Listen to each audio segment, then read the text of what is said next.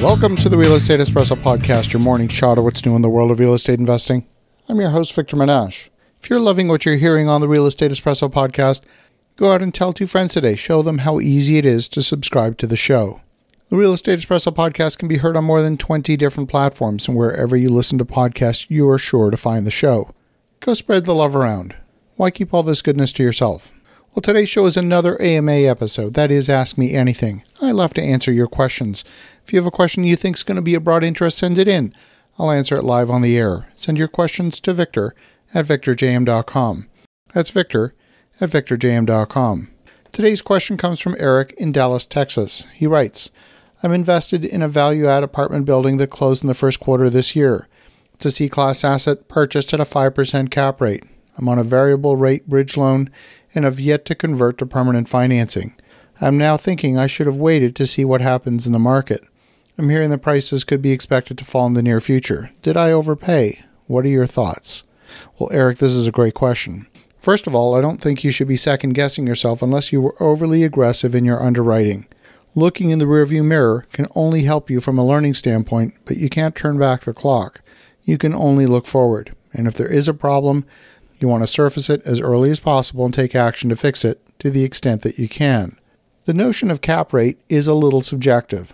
If your analysis showed a 5% cap rate after you loaded up the project with reserves after reserves for maintenance and leasing commissions and reserves for unit turns and interest rate increases, then you might be in good shape. But if you were lean in your expenses and aggressive in your underwriting, it could be a different story. The fact that you have a variable interest rate bridge loan is definitely a risk. The lender who provides your permanent financing could also model a higher cap rate than you paid, which would have the effect of showing that you did in fact overpay. We don't know that to be true, but it is a risk.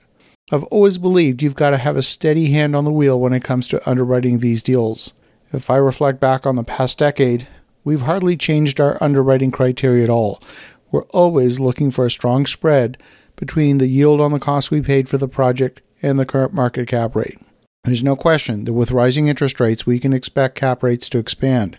If interest rates rise to, say, 6%, I doubt investors will be paying a 4% cap rate to purchase a property, or not even a 5% cap rate. Some investors have clearly overpaid in the last two years. I've watched in horror at some of the prices that investors have been willing to pay. We're absolutely living through an uncertain period. Prices are changing fast, interest rates are changing fast.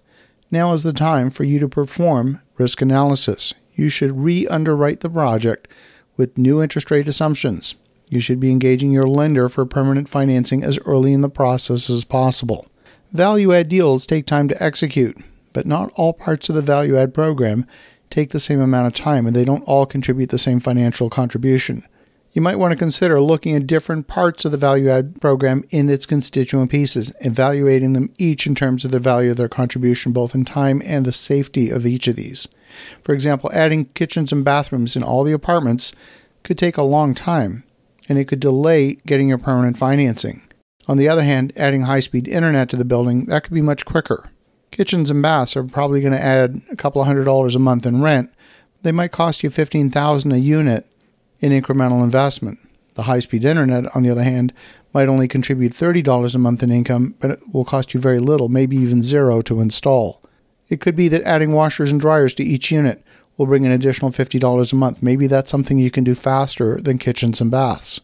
There's a number of value add activities that can force the value to increase. And if you wait too long to refinance, it's likely that your permanent financing could rate lock above that 5% cap rate that you paid.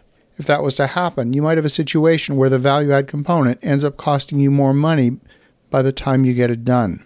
The interest rate for your permanent financing has gone up so much that you're pushed into a negative cash flow situation. Now, of course, no lender will allow that to happen, so you could at that point be facing the prospect of having to bring additional capital to the table in order to reduce the loan amount to qualify for the permanent financing. The lender will want to see you comfortably meet their prescribed debt coverage ratio. If the property is at risk of higher expenses due to inflation, they might want to see additional buffers inserted in the financial model. See, this is a time when you want to get early visibility of the bank's financial model for the permanent financing so you can see how they're going to underwrite the deal because at the end of the day, that's what matters. That's the basis under which you're going to qualify for the permanent financing. It's not your model that matters, it's the lenders.